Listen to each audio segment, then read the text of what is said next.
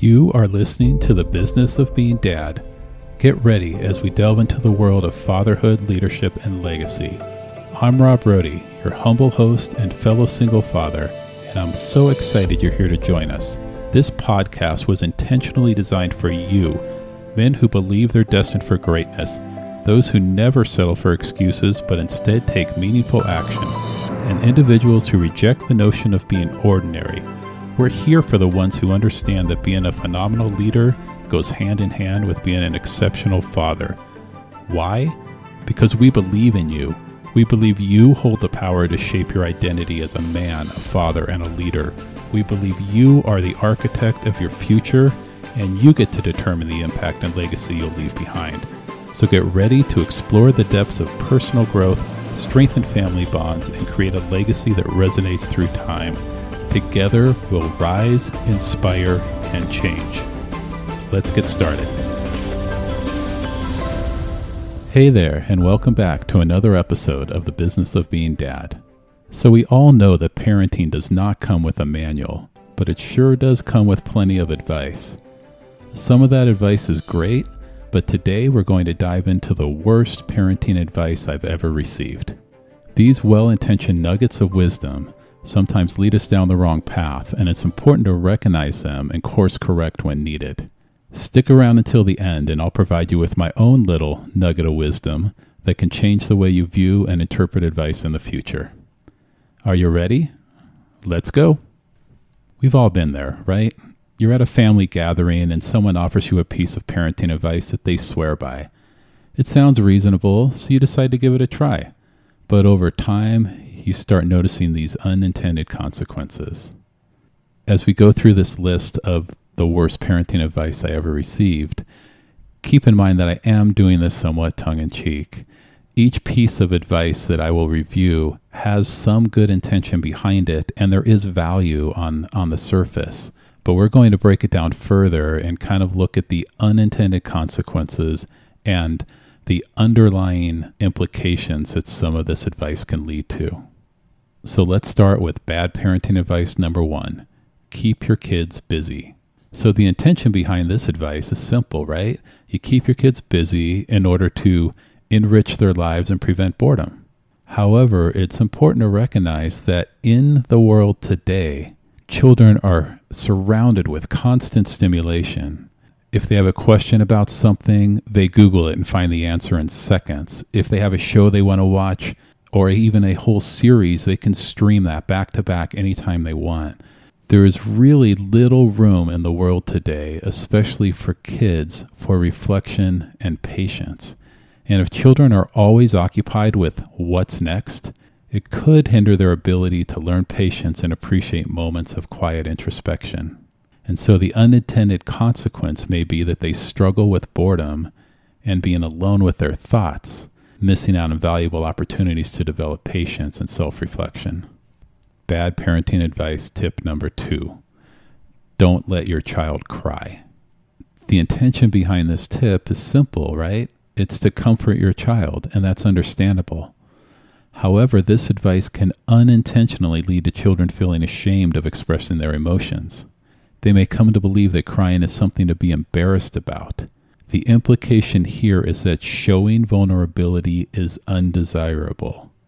Let that sink in, men. Showing vulnerability is undesirable. That's a powerful message, unintended, but powerful. And it's essential to strike that balance by allowing children to express their feelings and assuring them that it's okay to cry when they're upset. This helps them learn emotional expression without fear of judgment. Bad parenting advice tip number three quality time is more important than quantity of time. The intention behind valuing quality time is to emphasize meaningful interactions with your children, and this is extremely important.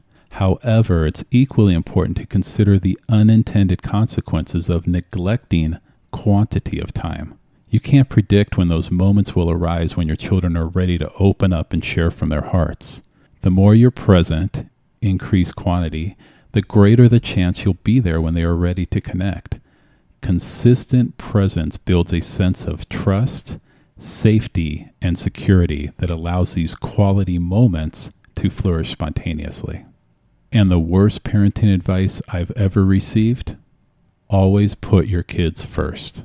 There is immense honor in providing, protecting, and caring for your children, and all parents, mothers, and fathers should feel good about that and be recognized for it. However, it is equally honorable for parents to model healthy habits, including physical, mental, and emotional well being. Encouraging habits such as ambition, pursuing dreams, self care, maintaining friendships, and working hard, that's also essential. This advice of always putting your kids first is often seen as the peak of responsible parenting, emphasizing the importance of prioritizing your children's needs above all else. However, it can be the worst piece of advice for many reasons. Society often views ambitious parents, in particular ambitious single parents, in a negative light which perpetuates the belief that self sacrifice is the only path to responsible parenthood. This perception can hold many of us back, and it held me back personally for years. I too believed that focusing on myself was selfish and irresponsible. I quit jobs that I loved. I let my health deteriorate, and I watched my friendships disappear because I felt it was the right thing to do. There were seasons of my life when I needed to prioritize my kids 100%, and there will be seasons of yours like that as well. And while I will always prioritize my kids as my top responsibility, I've come to learn over the years that they shouldn't be my only priority, and they shouldn't be yours either. Balancing your own well being, your ambitions, and your personal growth alongside your parenting responsibilities is not selfish, friends. It's essential for your long term happiness and your ability to provide what's best for your children. Embracing this balance is key, and that allows you to be a better parent and a happier, more fulfilled person overall. So, shifting gears slightly, what can we do when we encounter these well meaning yet flawed pieces of advice? The first step is to challenge them. Hold them up to the light and examine their impact on your family. At one time, they might have served your family well, but are they still serving your family's best interests? And with that in mind, here's your action step for today. Take some time to reflect on the parenting advice you've received over the years. Identify any advice that may not be working well for your family. Don't be afraid to challenge these ideas and consider alternatives that align better with your family's values and needs. Remember, parenting is not one size fits all, and it's okay to tailor advice to what works for you and your family. I appreciate you joining me today. As parents, we're always learning, and part of that process is recognizing when advice doesn't quite fit. Don't be too hard on yourself. We've all been there. And all that any of us can do is try our best based on the knowledge we have at that time.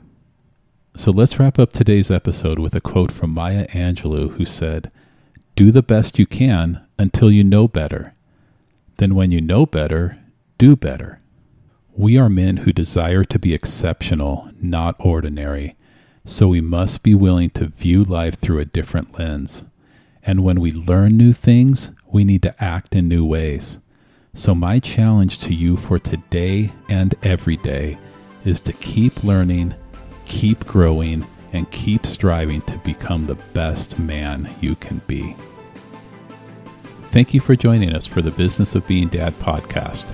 If you found value in today's episode, I encourage you to share it with a friend who could benefit from our discussions on fatherhood, leadership, and legacy. Together, let's build a community of like minded men who embrace ownership, commit to growth, and make an impact. And now, before we go, remember greatness is within your reach. So stay strong, stay focused, and create your legacy. I'm Rob Rohde, and you've been listening to The Business of Being Dad, where fatherhood meets success. See you in the next episode.